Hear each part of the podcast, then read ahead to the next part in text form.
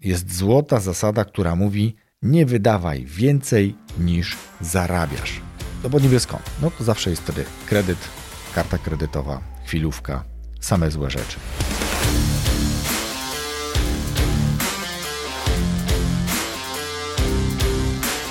Cześć, ja nazywam się Wojtek Struzik, a Ty słuchasz właśnie 196 odcinka podcastu Rozwój Osobisty dla Każdego, który nagrywam dla wszystkich zainteresowanych świadomym i efektywnym rozwojem osobistym.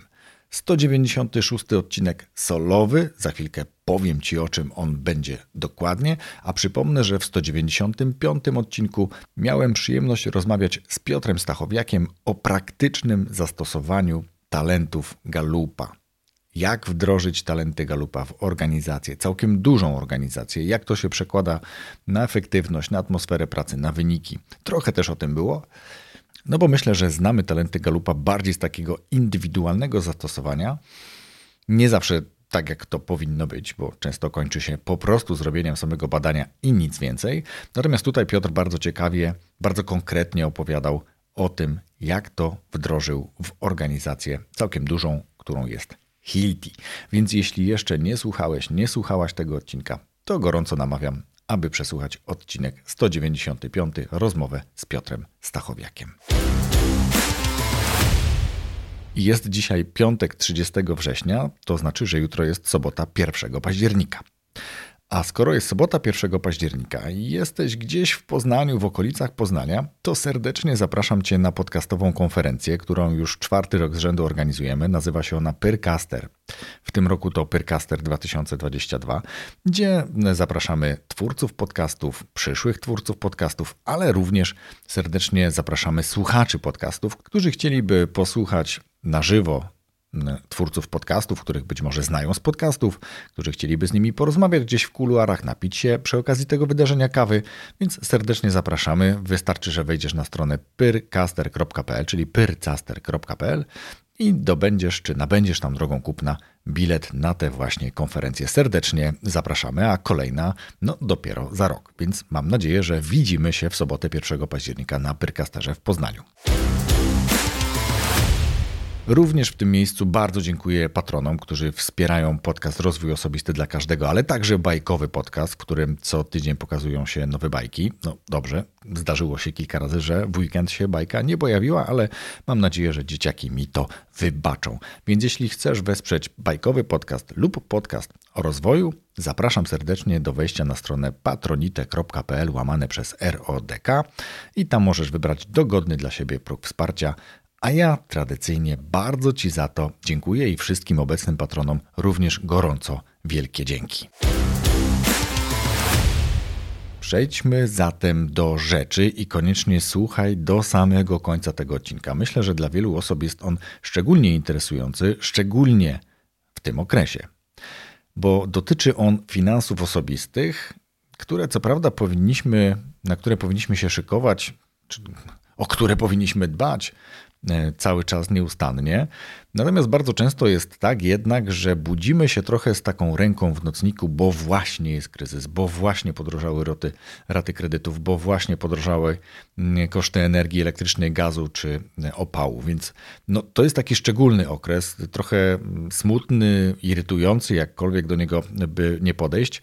Ale ja chcę Ci powiedzieć dzisiaj o sposobach, które z jednej strony powinny być taką rutynową, standardową działalnością w każdym okresie, bez względu czy to jest czas kryzysu, czy czas takiego normalnego funkcjonowania, bezpiecznego, one powinny być po prostu dobrą praktyką związaną z naszymi finansami osobistymi, z pieniędzmi, na które przecież ciężko pracujemy, czy to pracując u kogoś na etacie, czy też prowadząc swój biznes.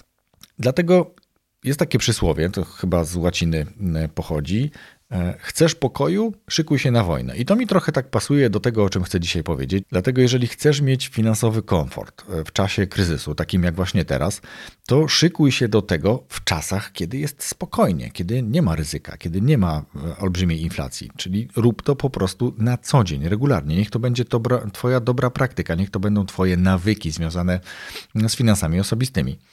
A tak to dzisiaj mamy tak, że wiele osób e, po prostu truchleje, jak słyszy, jak słyszy kolejną informację o podniesieniu stóp procentowych, czy kolejną informację o tym, że węgiel płynie, ale jednak nie płynie, jednak e, kupujmy nie 3 tony, a półtorej tony, czy może jednak palmy czymkolwiek się da, byle nie gumą, etc. Można by tutaj parafrazować, śmiać się trochę, nabijać. To nie, nie, niestety nie jest nic śmiesznego. E, I można by rzec, że tak naprawdę mleko się rozlało, no bo mamy już taką sytuację, ale to nie oznacza, że nie da się już nic z tym zrobić, bo te rzeczy, o których za chwilkę Ci powiem, e, przypomnę je notabene, bo je już mówiłem na przykład w 99 odcinku tego podcastu. Mówiłem o takich finansach osobistych, ale przypomnę, bo myślę, że o takich rzeczach warto przypominać. Nie każdy sięga historycznie do starszych podcastów, szuka czegoś e, na daną chwilę, więc pozwól, że przypomnę Ci i dodam być może jakieś nowe rzeczy, które się w międzyczasie pojawiły jako pomysły czy dobre, sprawdzone praktyki. I zacznę od takiej wydawałoby się najprostszej, najprostszego zadania, czyli od poznania swoich dochodów, czy też przychodów tak naprawdę, chociaż przychody i dochody bardziej dotyczą e, działalności gospodarczej, biznesu, natomiast przyznaj, czy uznajmy, że dochody to są te pieniądze, które przynosisz, czyli ile zarabiasz, tak? Jaką miesięcznie kwotą zasilasz ten budżet domowy. I może to być oczywiście, z, to mogą to być zarobki z umowy o pracę, może to być, nie wiem, czynsz z najmu, na przykład garażu, mieszkania, czy możesz na przykład użyczać jakiegoś urządzenia, nie wiem, kosiarkę możesz komuś wypożyczać, tak?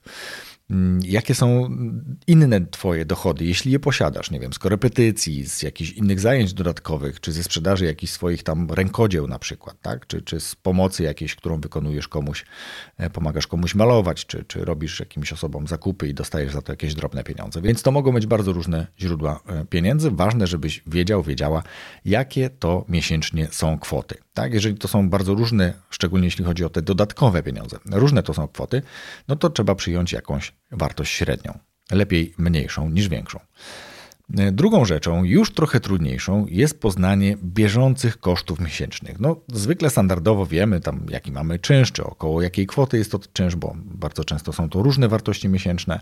Jeśli są pobierane zaliczki, to właśnie wtedy pewnie są różne. Później mamy do tego opłaty za energię, wodę, gaz i jakiekolwiek inne opłaty związane z mieszkaniem, jakie mamy, jakiej wysokości mamy abonamenty, subskrypcje, nie wiem, za telefon, internet, telewizję, e, Spotify czy cokolwiek innego. Więc to są sobie też dobrze jest zebrać i wiedzieć, jakie to miesięcznie są kwoty.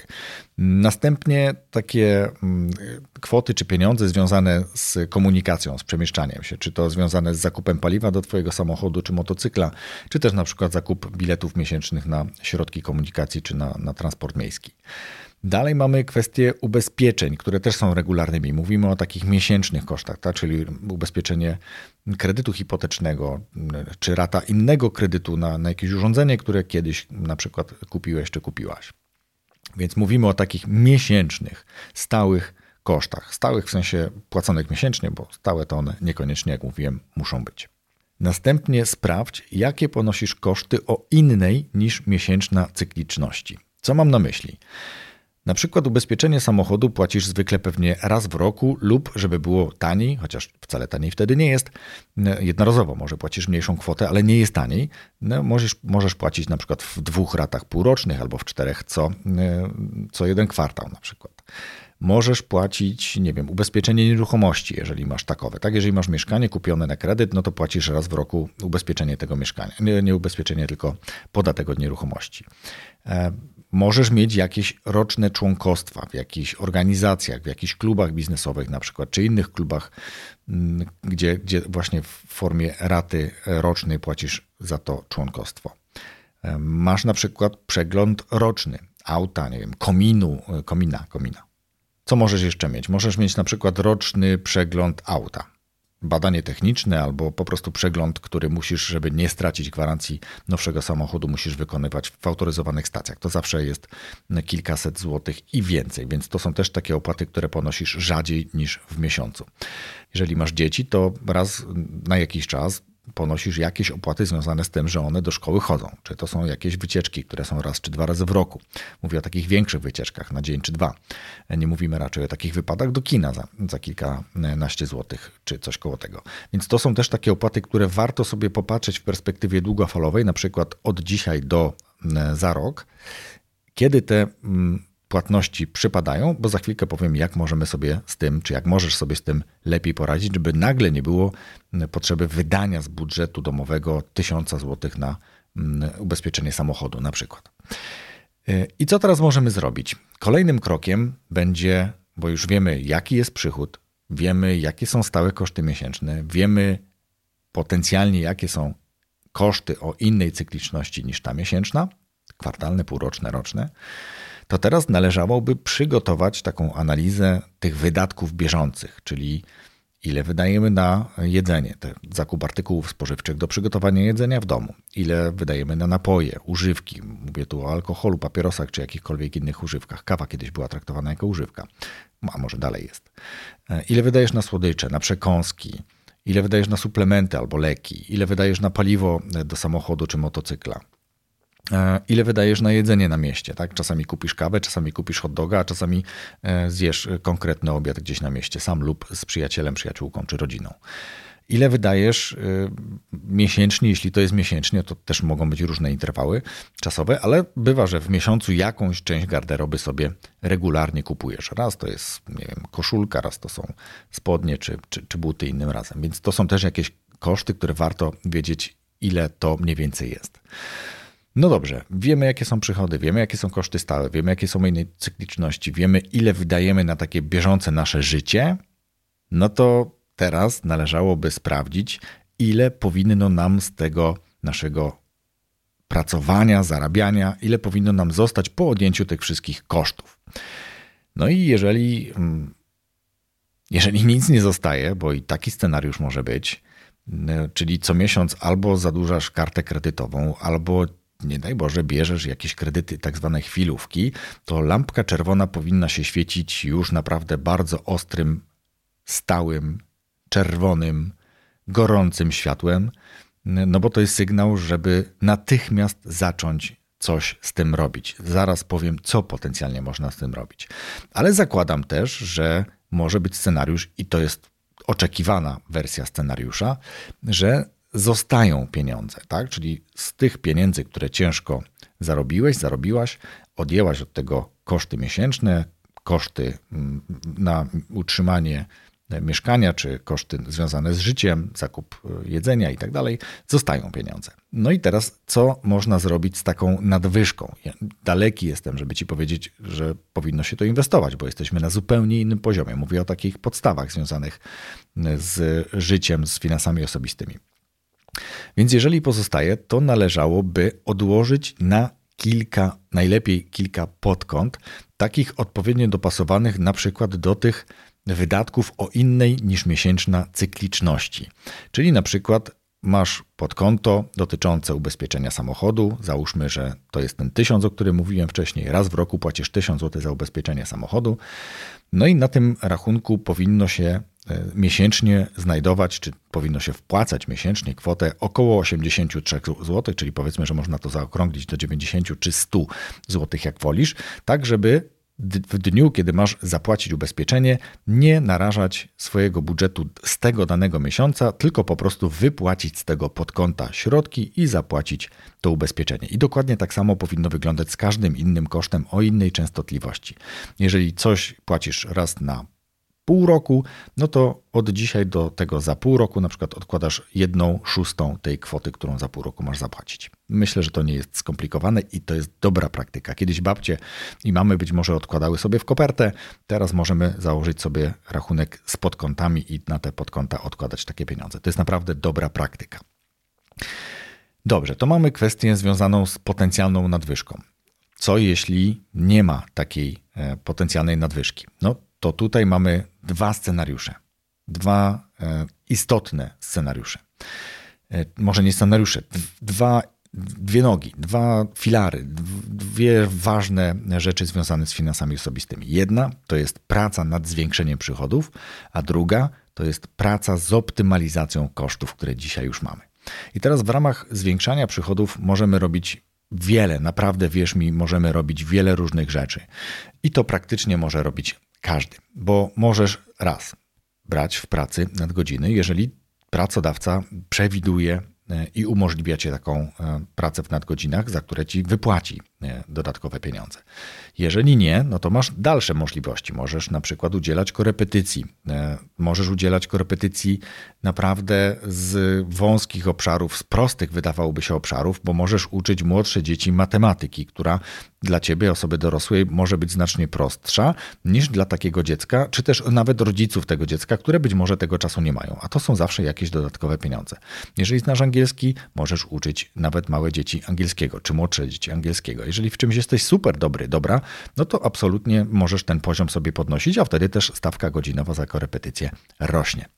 Możesz na przykład pomagać komuś w naprawianiu czegoś, w naprawianiu samochodu albo w pomoc przy remoncie, przy malowaniu jakiegoś mieszkania, w takich pracach dorywczych, kogoś, kto czasami potrzebuje kogoś innego, kto poda mu pędzel, klucz, śrubokręt i tak dalej. Żartuję oczywiście, ale na pewno możesz się zastanowić, czy takich umiejętności nie posiadasz na tyle dużych, żeby je właśnie monetyzować, tak? czyli żeby otrzymywać za nie pieniądze. Możesz próbować być kierowcą Ubera, możesz próbować być kierowcą Uber Eats, czyli wozić na rowerze czy motorowerze, innym skuterze jedzenie ludziom możesz, e, jeśli masz jakąś wiedzę i umiejętność, organizować jakieś e, cykliczne szkolenia związane, jak moja znajoma, na przykład z robieniem e, świec czy mydełek i innych takich rzeczy w domowym, takim zdrowym, ekologicznym sposobem. I to też jest coś, co możesz monetyzować. Możesz monetyzować swoje umiejętności na przykład ucząc ludzi tego. Możesz też wyprodukować jakiś, mm, wyprodukować, stworzyć jakiś produkt cyfrowy albo fizyczny, bo cyfrowy, no to ja na przykład stworzyłem kurs, w którym e, uczę i pomagam ludziom, jak zrobić dobry podcast i dotrzeć z nim e, do słuchaczy, ale ty możesz na przykład właśnie robić takie świece czy mydełka i próbować je gdzieś sprzedawać, czy wręczać je jako dodatek do jakiegoś głównego produktu. Warto też zastanowić się, czy czasem w domu przez jakiś okres czasu nie nazbierało się takich różnych mm, przysłowiowych gratów, które dzisiaj nikomu już do niczego nie są potrzebne, a mają jakąś wartość. No, stoją dzisiaj i kurzą się, albo leżą gdzieś głęboko w szafie i nawet o nich nie pamiętasz. Warto je wtedy wyjąć, umyć, wytrzeć, cokolwiek z nimi zrobić, żeby nadać im nowego życia i na przykład zorganizować, nie wiem, garażową wyprzedaż albo wystawić ciuchy na, na vintage albo vintage, vinted, chyba to się nazywa vinted, albo na przykład y, na OLX-ie czy jakim innym, jakimś innym portalu, który umożliwia odsprzedaż takich rzeczy, e, na przykład używanych. I teraz to jest kilka prostych sposobów. Oczywiście ich pewnie jest znacznie więcej i w internecie, gdybyś chciał czy chciała poszukać, to na pewno znajdziesz coś, co ciebie zainspiruje. Ważne jest jednak to, co zrobisz z tymi pieniędzmi, które uzyskasz jako dodatkowy czy większy zarobek do tego, który był do tej pory. No i można to zrobić na kilka sposobów. Znowu powiem, możesz na, możesz na przykład szybciej spłacić jakiś kredyt, który masz na jakieś urządzenie kiedyś wzięty, na komputer czy, czy, czy robot kuchenny, cokolwiek to było, ekspres do kawy. E, możesz nadpłacać kredyt hipoteczny. Sprawdź umowę bankową, zobacz jak to możesz robić. Zwykle e, wystarczy, że po prostu wpłacisz dodatkową kwotę e, na, na rachunek tego kredytu i to umniejszy wartość Twojego kapitału, czyli potencjalnie w perspektywie czasu będziesz mniej lub krócej płacić ten, ten kredyt hipoteczny. I co można jeszcze dalej zrobić? Odkładać pieniądze na tak zwaną poduszkę bezpieczeństwa, czyli na czarną godzinę, która dla wielu właśnie nadeszła albo zaraz nadejdzie. I teraz co zrobić jeszcze, bo teraz mówiłem o, o, o, tej pierwszej nodze, czyli o tym zwiększeniu zarobków, a teraz ta druga noga, która bez względu na to, czy te zarobki masz, czy chcesz je dodatkowo podjąć, to ta druga, druga noga też jest mile widziana, żeby ją jednak uruchomić e, raz na jakiś czas chociaż, czyli optymalizacja kosztowa. I ona może polegać na kilku punktach, które tutaj Ci wymienię jako takie, wydaje mi się, najistotniejsze i warto się nimi na przykład zainspirować. Może to być rezygnacja ze zbędnych subskrypcji. Sprawdź w swoim telefonie, czy czasem nie płacisz za jakąś grę albo za jakiś program, czy jakąś inną rzecz, która kiedyś wydawała ci się być potrzebna, a dzisiaj ta mała kwota 9 zł miesięcznie, 29 zł miesięcznie, nawet jej być może nie wyłapujesz na wyciągu, a ona jednak jest pobierana przez tą aplikację, chociaż z niej nie korzystasz. Wierz mi, często się tak zdarza. Możesz też ograniczyć niektóre wydatki, na przykład mniej kupować mm, używek, tak? To jest na przykład dobry pretekst do tego, żeby, nie wiem, przestać palić albo ograniczyć ilość papiero, e, palonych papierosów, czy też e, wypijanego wina, piwa, e, whisky, czy co tam sobie lubisz. To nie chodzi o to, żeby nagle odstawić drastycznie, wszystko jest dla ludzi, tylko zrobić to rozsądnie, po prostu trochę to ograniczyć, żeby lepiej, bezpieczniej, spokojniej przeżyć te trochę trudne czasy, które jeszcze cały czas przed nami. Na przykład, jeżeli lubisz słodycze, kupujesz dużo słodyczy, czy też jakąś ilość słodyczy, to może czasem warto mm, kupić składniki i upiec ciastka w domu, i to na pewno będzie zdrowsze i z pewnością też y, tańsze, bo zakładam, że wtedy będzie to rzadziej wyglądało, czy rzadziej się odbywało. E, rzadsze też jedzenie na mieście na przykład. Tu też znowu mówię, nie chodzi o to, żeby totalnie zrezygnować z jedzenia na mieście, ale jak jest jakaś okazja, uroczystość, urodziny, rocznica, no to można rodzinnie sobie wyjść przecież. To jest bardzo dobra praktyka, ale nie robić tego od tak, że po prostu ach, chcę, to zjem sobie hot doga na stacji, a to sobie pójdę zjem kebaba i cokolwiek innego. To są jednak pieniądze, które suma summarum robią pewną wartość w skali czy to miesiąca, a już na pewno w skali roku, więc można ograniczyć jedzenie na mieście. E, można odzież czy obuwie, raczej odzież, rzadziej pewnie obuwie, kupować w sklepach typu second hand, które mają naprawdę niezłej jakości odzież. Sam niejednokrotnie kupowałem takie rzeczy.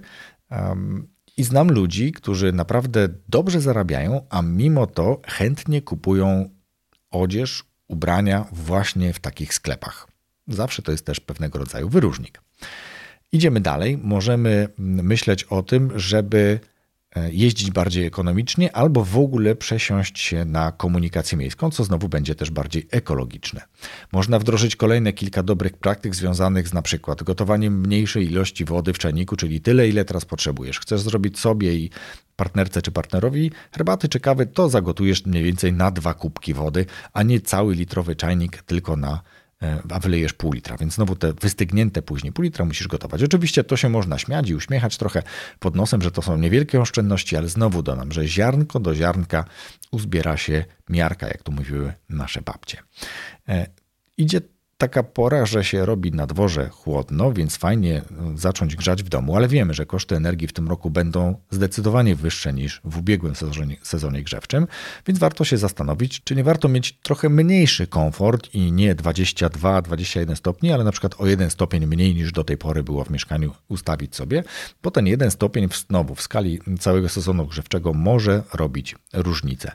Mm, kolejną taką rzeczą jest na przykład niewietrzenie lodówki. Nie wiem, czy macie dzieci w domu, ale u mnie to nieraz bywa tak, że syn na przykład przejdzie, otworzy lodówkę, zajrzy do środka, popatrzy tam kilka minut, posapie, posapie, zamknie. No ale za kilkanaście minut znowu mu się coś przypomni, przyjdzie, otworzy lodówkę, tam się nic przez te 15 minut czy pół godziny nie zmieniło, ale on tę lodówkę wietrzy. To nie jest dobra praktyka, warto jednak mieć tego świadomość, że ta lodówka wtedy się ociepla i na nowo musi się uruchomić, żeby zagrać. A to jest jedno z urządzeń, które pobiera całkiem sporo energii. No dobrze, to jest z, tych takich dobrych praktyk. Mamy jeszcze później na przykład też dobre praktyki robienie zakupów z listą Najlepiej listą opartą na takim na przykład tygodniowym czy kilkudniowym do przodu, czyli wiem jakich będę potrzebował składników, żeby ugotować sobie jedzenie w domu, więc kupuję tylko te i nie zbyt dużo, bo za kilka dni znowu przecież zrobię zakupy, ale też nie rób zakupów na tak zwanego głodnego, bo wtedy chętniej mózg jakby mówi do ręki weź sięgnij po to i weź sięgnij po tamto, coś co potencjalnie nie jest ci wcale potrzebne, więc nie idź na zakupy głodny czy głodna. I jedna z takich ostatnich rzeczy, ale wcale nie takich mało istotnych, szczególnie jeżeli chodzi o zakupy rzeczy trochę bardziej wartościowych. Czasem trzeba kupić coś, bo, bo się jednak zepsuło na przykład i nie da się już tego naprawić, bo jednak naprawa mimo wszystko dalej jest rzeczą, czy jakby procesem, który poleciłbym zamiast wymienić. Sam już w swoim piekarniku wymieniłem dwa razy chyba grzałkę. No, można by wymienić piekarnik, skoro się już grzałka spaliła. Niektórzy tak by zrobili. Więc warto naprawiać. Ale ja nie o naprawianiu, ja o negocjowaniu. Jeżeli właśnie ci się spalił piekarnik już nie do naprawy, to idąc kupować nowy, zawsze i w każdym sklepie możesz zapytać o rabat i bardzo często ten rabat możesz uzyskać, więc negocjowanie również jest formą optymalizacji kosztowej w kontekście zakupu nowego czy nowszego produktu. Jest taka złota zasada na koniec, na podsumowanie. Jest złota zasada, która mówi: nie wydawaj więcej niż zarabiasz. Bo No bo niby skąd? No to zawsze jest wtedy kredyt, karta kredytowa, chwilówka, same złe rzeczy. Mądrze gospodaruj nadwyżką. Jeżeli jest ona, to spłać wcześniej zaciągnięte zobowiązania, nadpłać kredyt hipoteczny, buduj poduszkę finansową. Jeżeli to wszystko się już odbywa, możesz myśleć o inwestowaniu. Ja dzisiaj nie będę mówił o inwestowaniu, w ogóle nie będę mówił o inwestowaniu, chyba że o własnych doświadczeniach, które są na razie bardzo, bardzo, bardzo e, raczkujące, ale też pamiętaj, że raczej w takiej kolejności, czyli najpierw spłać e, starsze zobowiązania, nadpłać, nadpłać kredyt hipoteczny, buduj poduszkę finansową, dopiero inwestuj. Wierzę, że świetnie radzisz sobie ze swoimi finansami osobistymi, ale niektórym nie idzie tak dobrze jak tobie. I dlatego mam nadzieję, takie przekonanie, że ten materiał powinien tym osobom pomóc. Chociażby namówić, zainspirować do tego, żeby zerknęli na kondycję swoich domowych finansów. A nawet ty, jeżeli tobie idzie dobrze, jeżeli znasz to pojęcie, masz swój budżet domowy, albo nawet bez tego budżetu świetnie sobie z tym radzisz, to warto czasem zerknąć w wyciąg bankowy, czy tam nie ma jakichś dziwnych opłat, zerknąć, czy czasem nie ma właśnie jakiejś dziwnej starej subskrypcji gdzieś w telefonie, czy w jakimś innym e, mailingu, może płacisz za jakiś newsletter, którego nie masz czasu nawet czytać na przykład. To to jest też chwila na to, żeby z tych subskrypcji dzisiaj się wycofać. A do nagrania tego odcinka podcastu zainspirowała mnie książka, która wkrótce się okaże, a której autorką czy współautorką jest Justyna Broniecka. Tak naprawdę autorami tej książki jest chyba 12 osób, z czego, jak napisałem w swoim newsletterze, trzy osoby były już e, gościami mojego podcastu, tego podcastu Rozwój Osobisty dla Każdego. I ta książka nosi tytuł Jak zarządzać pieniędzmi w czasach kryzysu. Ta książka ukaże się w październiku, ale już 5 listopada odbędzie się w poznańskiej Awenidzie w Lulu Cafe taki autorski wieczorek, tudzież dzień, bo to wydarzenie, które zacznie się o godzinie 12, a które będę miał również przyjemność poprowadzić. Dlatego uznałem, że to też dobry moment, żeby przypomnieć coś, co już w tym podcaście mówiłem, coś, co mnie osobiście bardzo pomogło, bo podcasty pomogły mi ogarnąć moje finanse osobiste, więc teraz chętnie też dzielę się tym, co u mnie zadziałało i namawiam innych do tego, aby również zajrzeli w swoje wyciągi, karty kredytowe, subskrypcje, etc. Bardzo dziękuję Ci za wysłuchanie tego odcinka do końca i trzymam kciuki za Twoje finanse osobiste również w tym niezbyt sympatycznym okresie, który przed nami, tym okresie, nazwijmy go okresem kryzysowym. Wszystkiego dobrego dla Ciebie i dla Twoich finansów osobistych. Do usłyszenia. Rozwój osobisty dla każdego.